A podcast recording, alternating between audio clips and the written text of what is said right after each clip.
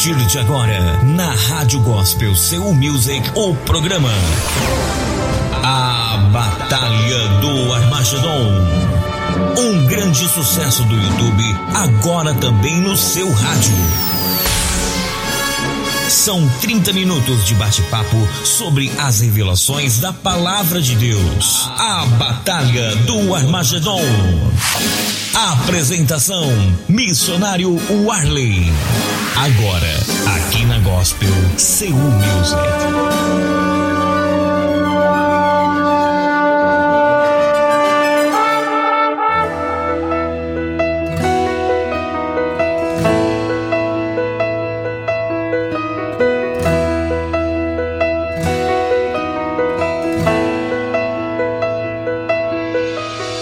Olá, queridos amigos ouvintes da Rádio Gospel Seu Music. Aqui quem fala é o Arle Alves. Está começando mais um programa A Batalha do Armagedon. É um grande prazer estar aqui com vocês novamente para estudarmos mais uma vez esse livro fantástico da palavra de Deus, o livro de Daniel. O livro de Daniel, assim como o livro do Apocalipse, são dois livros proféticos apocalípticos. O que, que significa isso? São livros que tem a ver com profecias para o tempo do fim. O tempo do fim é o tempo que nós estamos vivendo. O tempo do fim é o tempo que marca uma etapa onde Jesus inicia o juízo no céu e vai culminar com a saída de Jesus do santuário celestial. Nós vamos estudar isso aqui quando chegarmos agora em Daniel 7, depois Daniel capítulo 8, e você vai entender que Jesus Cristo já está fazendo o juízo no céu. Isso mesmo. Jesus já começou o juízo no santuário celestial. Talvez você nunca ouviu falar isso. É muito comum nós vermos cristãos dizendo que nunca ouviram falar, mas isso é, é, nós conseguimos detectar isso por um fato muito simples e lógico. Satanás não quer que eu e você descubramos essas verdades da palavra de Deus, mas você vai descobrir aqui no programa a batalha do Armagedon. Por isso nós estamos aqui para poder fazer você conhecer a verdade da palavra de Deus. Você quer conhecer a verdade? Você já sentiu vontade de conhecer toda a verdade da palavra de Deus? Convido você a estar aqui no programa Batalha do Armagedon. Mas o Arley, mas quem me diz que você está com a verdade? Vamos para a Bíblia. A Bíblia é a nossa única regra de fé e prática. A Bíblia é a nossa intérprete. Mas para interpretarmos a Bíblia, nós precisamos seguir alguns métodos, algumas regras que infelizmente a maioria do meio cristão não faz. Você já se perguntou, por exemplo, é, na verdade, você, se a gente chegar, né, e analisar, por exemplo, a história de um chinês que é, confessa ali, o, o, ele, ele é um budista, ao mesmo tempo que ele é budista, ele segue os concílios de Confúcio, do confucionismo, e em casa adora deuses do shintoísmo. Isso acontece, isso é muito comum na China, na Índia, pessoas professarem duas, três religiões diferentes. Não é? Mas imagina só um chinês aqui no Brasil, por exemplo. Imagina um chinês aqui no Brasil, nas ruas da Grande São Paulo ou da Grande Belo Horizonte, lá em, no Rio de Janeiro. Imagina só, um chinês aqui em cada esquina vendo uma igreja diferente cada igreja ensinando uma coisa diferente umas das outras. O que ele acharia? O que você acha que ele acharia? Então, o cristianismo é subdividido em várias denominações cristãs e cada uma ensinando uma coisa diferente umas das outras, mas todas afirmam ter a verdade. Qualquer igreja diz ter a verdade. Isso aí você pode perguntar. Pergunta um pastor da Assembleia de Deus. Ele vai falar que você, não, a minha igreja ensina toda a verdade. Se você perguntar para um padre, ele fala, não, a igreja católica que está com a verdade. Se você perguntar para um, para um mormon, ele vai falar, não, é os mormons que são a igreja de Deus dos últimos dias e é nós que estamos com a verdade. Você perguntar um testemunho de Jeová, ele vai falar, não, nós que estamos com a verdade. Né? É nós que ensinamos a verdade. Se você perguntar para uma pessoa da Maranata, vai falar, não, nós que ensinamos a verdade. Nenhum grupo religioso acredita estar errado. Acredita ser um segmento falso, isso é ilógico. Mas como que nós vamos detectar qual grupo religioso está pregando toda a verdade da palavra de Deus? Através da Bíblia, através de como eles interpretam a Bíblia, através das regras, das, usando a hermenêutica, usando a análise exegética, usando o contexto. A própria Bíblia se interpreta. E outra coisa, nós temos que nos esvaziar de nós mesmos para nos aprofundarmos na palavra de Deus e cumprir a vontade do Senhor. Porque se eu for estudar a Bíblia com as minhas convicções que eu já tenho hoje, que eu já tenho estabelecido, consolidado em minha mente, eu não vou abrir para descobrir novas verdades. E isso é um problema muito recorrente, né? não só no meio cristão, mas em qualquer lugar, em qualquer tipo de interpretação, nós vemos pessoas é, indo interpretar certas coisas já com ali carregando ali aquela, aquela carga, né? aquela, aquela carga de conhecimento que ele já tem ali né? sobre aquele assunto, os conhecimentos prévios né? Do, da, da pessoa relacionado ao assunto. Então, queridos, nós estamos estudando aqui o livro de Daniel. Daniel é um livro excepcional. Convido você a estudar esse livro e vamos né, estudar esse livro. Esse livro nós estamos aqui no capítulo 5 do livro de Daniel. Estudamos ontem como que foi a queda de Babilônia. Né? Nabucodonosor é, foi advertido que o seu reino iria passar. Aqui nós já estávamos no tempo do seu neto. Nabucodonosor já havia morrido há muitos anos. O seu neto Belsazar estava aqui no trono. É lógico que quem estava no trono, na verdade, era o seu, filho, seu pai, Nabonido, filho de Nabucodonosor, mas ele não estava no momento, nesse momento aqui, do dia 13 de outubro de 539. Tanto é que Belsazar falou com Daniel: ó, se você me revelar essa escrita na parede, você vai ser o terceiro no reino. Por quê? Primeiro era o pai dele, Nabonido, segundo era ele, o terceiro seria Daniel. Ele iria encher de presentes Daniel. Daniel falou: Não, fica com seus presentes, não quero. Mas eu vou revelar para você o que está escrito nessa parede. Então Daniel faz a revelação. Foram três mensagens dadas ali em Babilônia, advertindo a queda de Babilônia. Fizemos um paralelo com Apocalipse 17 e Apocalipse 18, onde mencionamos ali a queda da grande Babilônia. Babilônia é, a, é uma grande confusão religiosa assentada nos nossos dias. E a Babilônia ela tem, ela é uma mãe que tem inúmeras filhas. Nós detectamos ser a Igreja Católica Apostólica Romana, nada contra os cristãos católicos, tá? É muito importante nós frisarmos isso aqui. Nós não estamos falando aqui de padres, de irmãos católicos, nós estamos falando de uma instituição que na Idade Média perseguiu e matou muitos cristãos. Isso aí qualquer professor de história, qualquer aluno de história sabe o que eu estou dizendo. Não é porque eu estudo história que eu sei disso. Eu estudei é, não é que eu estou estudando, né, para ser professor de história, que eu estou dizendo isso, melhor dizendo, né? Eu estudei isso na escola, quando eu estava na sexta, sétima série, eu estudei isso, gente. Isso aí qualquer um sabe. A Igreja Católica na Idade Média perseguiu e matou muitas pessoas na Idade Moderna também. Né, quando ela se uniu ao, ao, ao poder político, foi um estrago imenso na Idade Média e na, na Idade Moderna também. Né? Idade Média, queridos, nós estamos falando aqui do século V até o século XV. Idade Moderna, nós estamos falando do século XV até o século XVIII, tá ok? Até o século XVIII. Século XIX para cá, nós estamos na Idade Contemporânea ou História Contemporânea, tá ok? Aqui é uma aula de teologia juntamente com história, porque as, é as áreas que eu mais gosto, né? então eu estudo.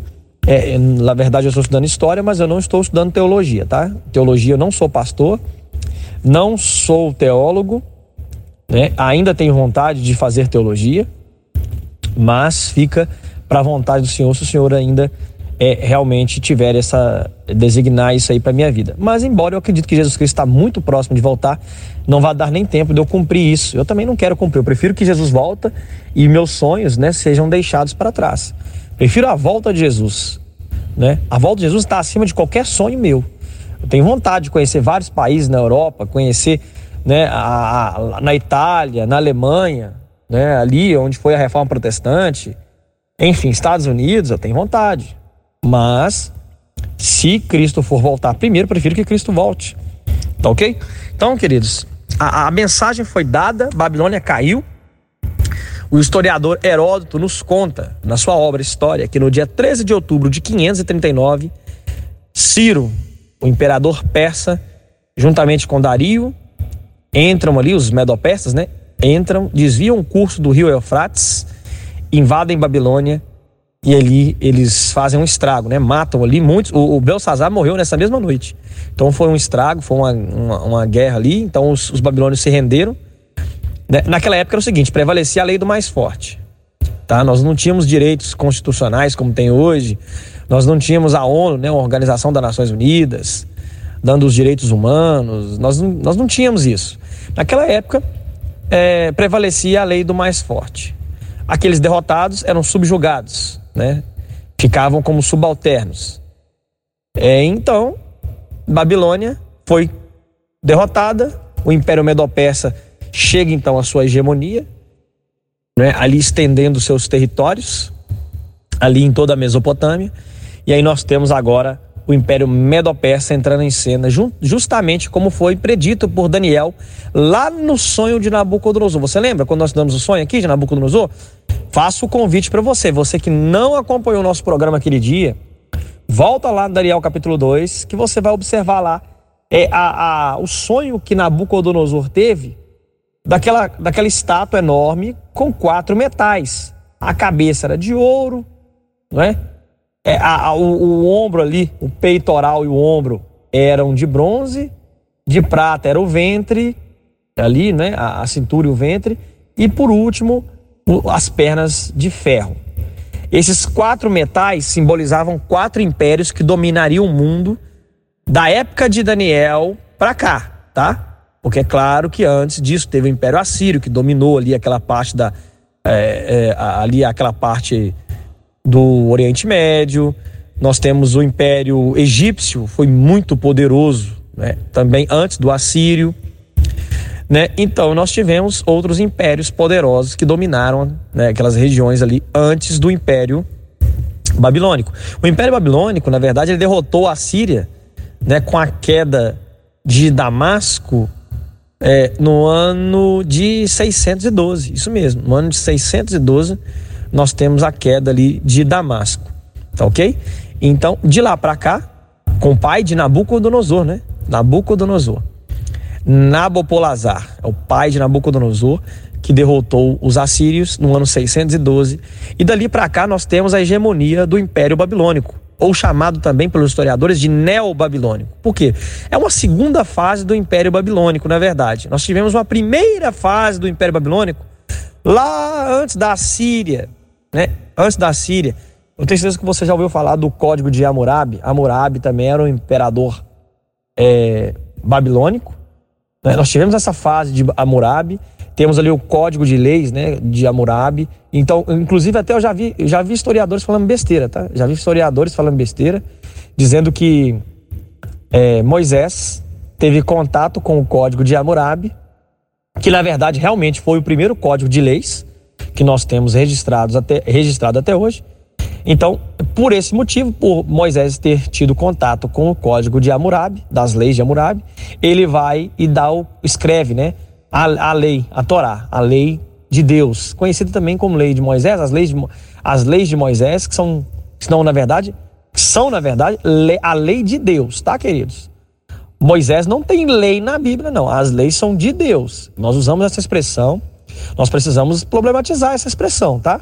Ah, não, as leis de Moisés é coisa do Antigo Testamento. Moisés não deu lei para ninguém, não. Quem deu a lei foi Deus. Deus que ditou as leis para Moisés e Moisés registrou-as, né, conhecidos como Torá. Os judeus chamam isso de Torá, tá ok?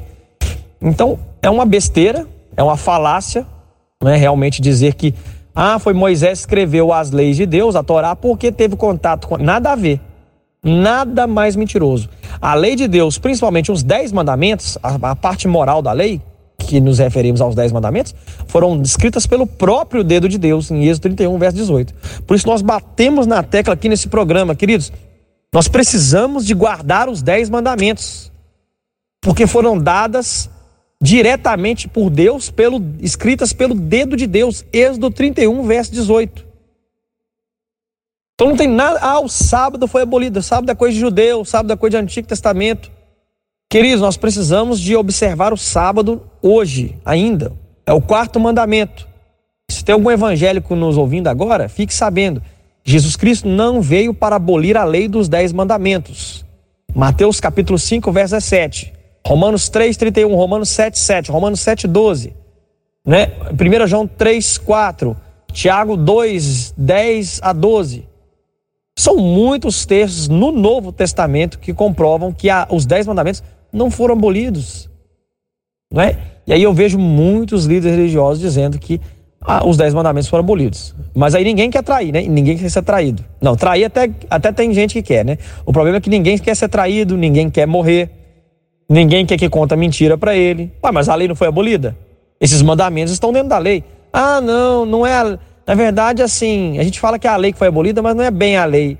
É o quarto mandamento, o sábado, isso é coisa do Antigo Testamento. É, é essa é a resposta que a maioria dos líderes religiosos dão para mim e para você quando nós entramos nesse debate. Infelizmente, infelizmente, é uma das maiores heresias dentro do cristianismo dizer que a lei de Deus, os dez mandamentos, foram abolidas na cruz. Isso, queridos, é porque pessoas não estudam a Bíblia, né?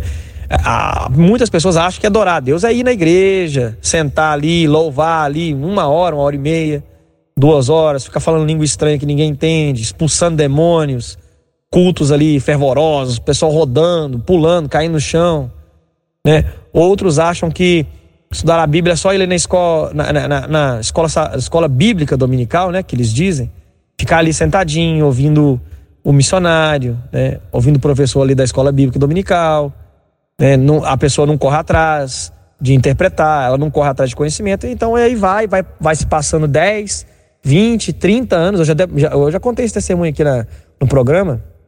Eu já me deparei com pessoas que têm 40 anos de igreja e se perguntar para ela que se existe um santuário no céu ou não, a pessoa não sabe te responder. Por quê? Porque não estudou a Bíblia. Então, essa é uma das doutrinas que estão na Bíblia que Satanás não quer que eu e você descubramos. Nós vamos descobrir aqui no livro de Daniel, e a propósito, nós estamos estudando esse livro, né? Eu fugi um pouco do assunto aqui, não é que eu fugi, né? Mas é bom a gente contextualizar às vezes algumas questões, porque realmente surgem muitas dúvidas, né, na mente de muitas pessoas ali, tá? Então, ali nós temos a queda de Babilônia em Apocalipse 18. Apocalipse 17 é mencionado quem é essa Babilônia. E Apocalipse 18 é pronunciada a queda dela, mas o que dá a queda de Babilônia são, na verdade, as três últimas advertências três mensagens que são dadas lá em Apocalipse 14, 6 a 12. Essas três mensagens vou resumir para vocês. Ó. A primeira é: temer a Deus e dar-lhe glória, pois chegou a hora do seu juízo. Né? Adore a Deus, aquele que fez o céu, a terra, o mar e das águas. A segunda mensagem é: caiu a grande Babilônia, que tem dado de beber a muitas nações do vinho da fúria da sua prostituição. A terceira mensagem é: se alguém adorar a besta e a sua imagem e receber a marca na testa ou na mão, também esse beberá da cólera da ira de Deus, que se acha preparado sem mistura no cálice sua ira. E será atormentado com fogo e enxofre na presença dos santos anjos e do cordeiro. Isso aqui eu não li na Bíblia, tá? Eu já decorei. Faço votos para que você decore textos da palavra de Deus. Decore. Decore textos, leia bastante, decore. Porque em um, um tempo futuro vai ficar difícil da gente ter até Bíblia, porque vai haver uma nova perseguição, isso estou falando para quem for querer se servir a Deus 100%, né? Porque quem não for servir a Deus 100% não vai ter perseguição para essa pessoa não. Estou falando quem for seguir a Deus 100% vai ter que ser perseguido. Vai passar por uma nova perseguição. Daniel 12, verso 1 diz, né? Quando Miguel, que no caso é Cristo, se levanta do santuário celestial, ocorre uma grande perseguição aqui uma tribulação qual nunca houve, desde a história em que houve, na, desde quando houve nação. Então, nós precisamos estudar a Bíblia. Queridos, então agora nós estamos aqui, temos a queda de Babilônia, próximo império é o Império Medo-Persa. Aqui em Daniel capítulo 6, eu vou fazer um resumo para vocês aqui. O que está acontecendo em Daniel capítulo 6? Daniel capítulo 6, é, olha o verso 1 aqui. Pareceu bem a Dario constituir sobre o reino 120 sátrapas que estivessem por todo o reino. Então Dario começa a fazer ali algumas modificações né, no império ali, é, e ele fala: não, vou, vou constituir 120 sátrapas, e sobre eles três presidentes, dos quais Daniel era um deles. Né? Então, desses, desses 120 sátrapas, três presidentes estavam acima deles. É como se esses 20 sátrapas fossem é, trazendo para os nossos dias hoje aqui, como se fossem ali, não vou dizer governadores, não, porque governadores já é um cargo muito alto, mas era como se ele fosse deputados, né, que estivessem ali na Câmara, na Câmara, né? E agora temos três presidentes acima deles. E sobre eles, três presidentes, dos quais Daniel era um, aos quais estes sátrapas dessem conta, para que o rei não sofresse dano. É, então, o verso 3 começa aqui a relatar a história. Então, mesmo Daniel se distinguiu destes presidentes e sátrapas, porque nele havia um espírito excelente E o rei pensava em estabelecê-lo sobre em todo o reino. Olha só para você ver. Daniel, com o seu testemunho, conseguiu levar a mensagem a Nabucodonosor, lá em Daniel capítulo 2, Daniel capítulo 4. Não é? Nabucodonosor morreu crendo no Deus de Israel, queridos. O rei pagão, Nabucodonosor, cre... morreu crendo no rei de Israel, né? No rei de Israel que eu falo é, é no Deus de Israel, né? No Deus de Israel, o Deus que nós cremos também, em Jesus Cristo, né? Jeová. E agora Daniel começa a dar um testemunho aqui brilhante também a Dario. Dario e Ciro, né, foram ali testemunhas ali de Daniel, né, da presença de Daniel, e Daniel ali conseguiu levar a mensagem também para eles. Como? Através do seu testemunho. Daniel era um homem tão é, inteligente, tão espiritual, tão devoto a Deus, que Dario viu e observou aquilo e falou: Nossa, mas esse, esse tem que. Eu estou pensando em construir ele sobre todo o reino. Ele se distinguiu entre os demais. Aí começou a ter uma inveja. Começou a, teve ali uma inveja. E olha o que, aconteceu no verso 4. Então os presidentes e os sátrapas procuravam ocasião para acusar a Daniel a respeito do reino, mas não puderam achá-la, nem culpá-lo nem culpa alguma, porque ele era fiel e não se achava nele nenhum erro nem culpa. Olha que, queridos, presta atenção. Presta atenção na palavra de Deus. Não, não seria esse o caso de eu e você imitarmos Daniel na sua conduta como um cristão aqui na terra? Ah, não, mas nós temos que imitar Cristo. Daniel aqui estava imitando Cristo, né? E, ah, não, mas Daniel, o Cristo nem estava aqui na terra, queridos. Veja bem, é, Cristo é Deus. A palavra de Deus foi dada a Daniel. Se Daniel estava cumprindo ela, ele estava imitando quem? Deus, Cristo. É a mesma coisa. Então veja bem aqui. Eles procuraram alguma coisa para acusar Daniel. Nós temos que achar alguma coisa nesse cara, algum erro nele, para a gente poder tirar esse cara de cena, jogar esse cara por terra, porque esse cara vai ser muito poderoso no reino. Nós precisamos de tirar esse cara. E eles então é, fizeram ali um complô contra Daniel. Olha o que, que aconteceu. Verso 5: Disseram, pois, esses homens: Nunca acharemos ocasião alguma para acusar a este Daniel se não a procurarmos contra ele na lei do seu Deus. Olha só, eles sabiam que Daniel era um adorador de Jeová, e eles falaram: não, nós vamos ter que buscar lá na lei desse Deus que ele adora, né? É, alguma coisa para tentar destruir ele, porque nós não vamos conseguir destruir esse cara. Olha, queridos, que coisa interessante. Então, esses presidentes e sátrapas foram juntos ao rei e lhe disseram: Ó oh, rei Dario, vive eternamente. Todos os presidentes do reino, os prefeitos e sátrapas, conselheiros e governadores concordaram em que o rei estabeleça um decreto e faça firme o, intermé o né? O, o interdito, perdão, queridos. É, e faça firme o interdito que todo homem que, por espaço de 30 dias, fizer petição a qualquer Deus ou a qualquer homem, a não a ti, ó rei, seja lançado na cova dos leões. Agora, pois, ó rei, sanciona o interdito e assina a escritura, para que não seja mudada, segundo a lei dos medos e dos persas, que se não pode revogar. Por esta causa, o rei Dario assinou a escritura e o interdito. Olha que coisa interessante. Eles sabiam que Daniel só adorava o Deus dele, Daniel era um monoteísta, adorava um único Deus, somente o Deus dele, eles sabiam disso. Eles procuraram saber disso, entender, falar, não, ele não pode adorar outros deuses. Ah, então vamos fazer o seguinte, vamos ter um plano aqui do rei Dario, estabelecer um decreto em que ninguém pode adorar outro Deus se não for o próprio imperador. Olha que coisa interessante. O próprio imperador aqui teria que ser é, adorado né? Ou se não, os deuses do imperador. Nenhum outro deus poderia ser adorado nesse espaço de 30 dias. Olha como que é inveja, queridos. Olha como é que Satanás trabalha. Olha como, o que, que a inveja pode fazer com uma pessoa, não é?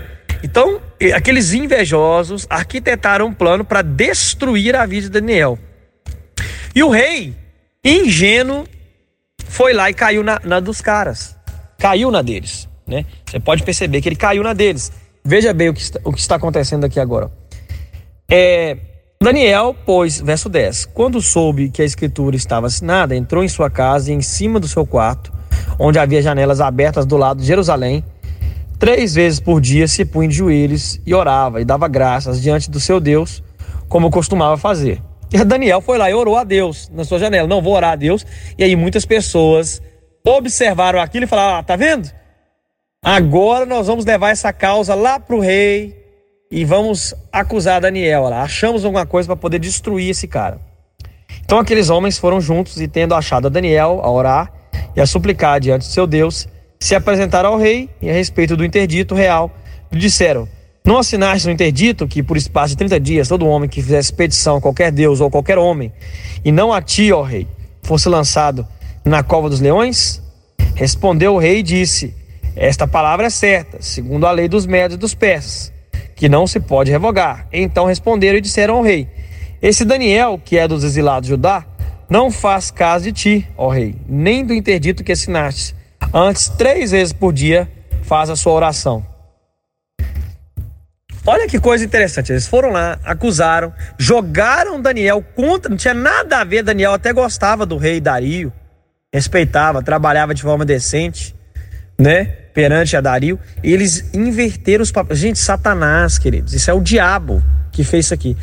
Eles incriminaram Daniel, né? É, inventaram uma calúnia de Daniel para poder destruir Daniel. Olha que coisa interessante.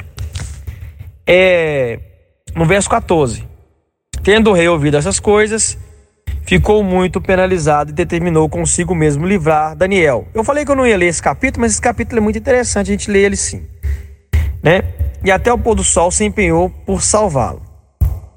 Então aqueles homens foram juntos ao rei e lhe disseram: Sabe, ó rei, que é lei dos médios e dos persas que nenhum interdito ou decreto que o rei sancione se pode mudar.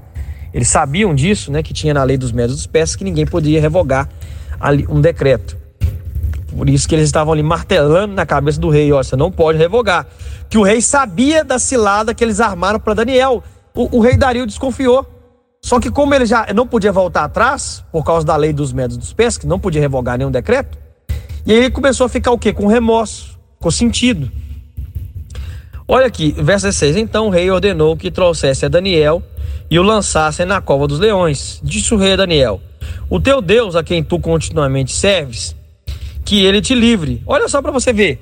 Porque ele ficou triste com aquilo, descobriu a situação, o complô que foi feito contra Daniel. E ele agora falou: ó, que o seu Deus agora te, é, te salve, porque eu não posso voltar atrás na minha palavra, no meu decreto. Verso 17: Foi trazida uma pedra e posta sobre a boca da cova. Selou o rei com o seu próprio anel e com um dos seus grandes, para que nada se mudasse a respeito de Daniel. Então o rei se dirigiu para o seu palácio, passou a noite em jejum. Olha que coisa interessante. E não deixou trazer à sua presença instrumentos de música. E fugiu dele o sono. Ele ficou o quê? Preocupado com a sentença que foi dada a Daniel. Ele ficou preocupado, queridos. Ele ficou preocupado ali. Olha que coisa interessante. Ele sabia da cilada, né, que aqueles homens tinham feito para pegar Daniel. Pela manhã, ao romper do dia, levantou-se o rei e foi com pressa à cova dos leões. Chegando-se ele à cova, chamou por Daniel com voz triste. Disse o rei a Daniel: Daniel, servo do Deus vivo. Olha só que coisa interessante. Chamou ele de servo do Deus vivo. Dar-se-ia o caso que o teu Deus, a quem, te, a quem tu continuamente serves, tenha podido livrar-te dos leões? Olha agora o verso 21. Então Daniel falou ao rei: Ó oh, rei, vive eternamente. O meu Deus enviou o seu anjo e fechou a boca aos leões, para que não me fizessem dano, porque foi achada em mim inocência diante dele, também contra ti, ó rei. Não cometi delito algum. Então o rei se alegrou sobremaneira e mandou tirar a Daniel da cova. Assim foi tirado Daniel da cova e nenhum dano se achou nele, porque crera no seu Deus.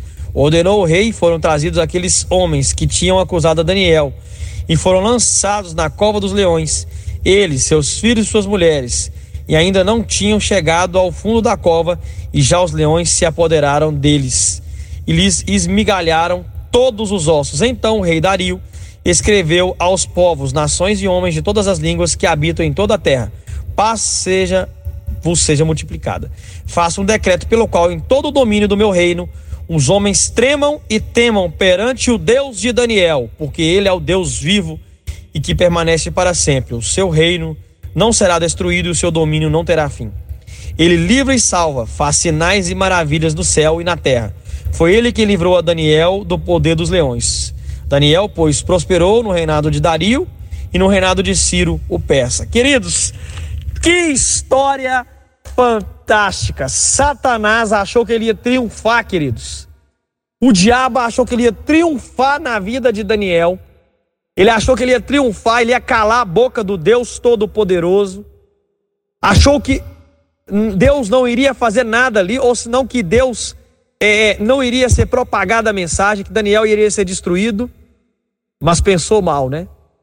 Pensou mal. Deus deixou acontecer tudo aquilo para poder fazer é, é, é, com que Daniel levasse o nome dele para o rei. O rei baixou um decreto: todas as pessoas agora vão ter que adorar o, o Deus de Daniel.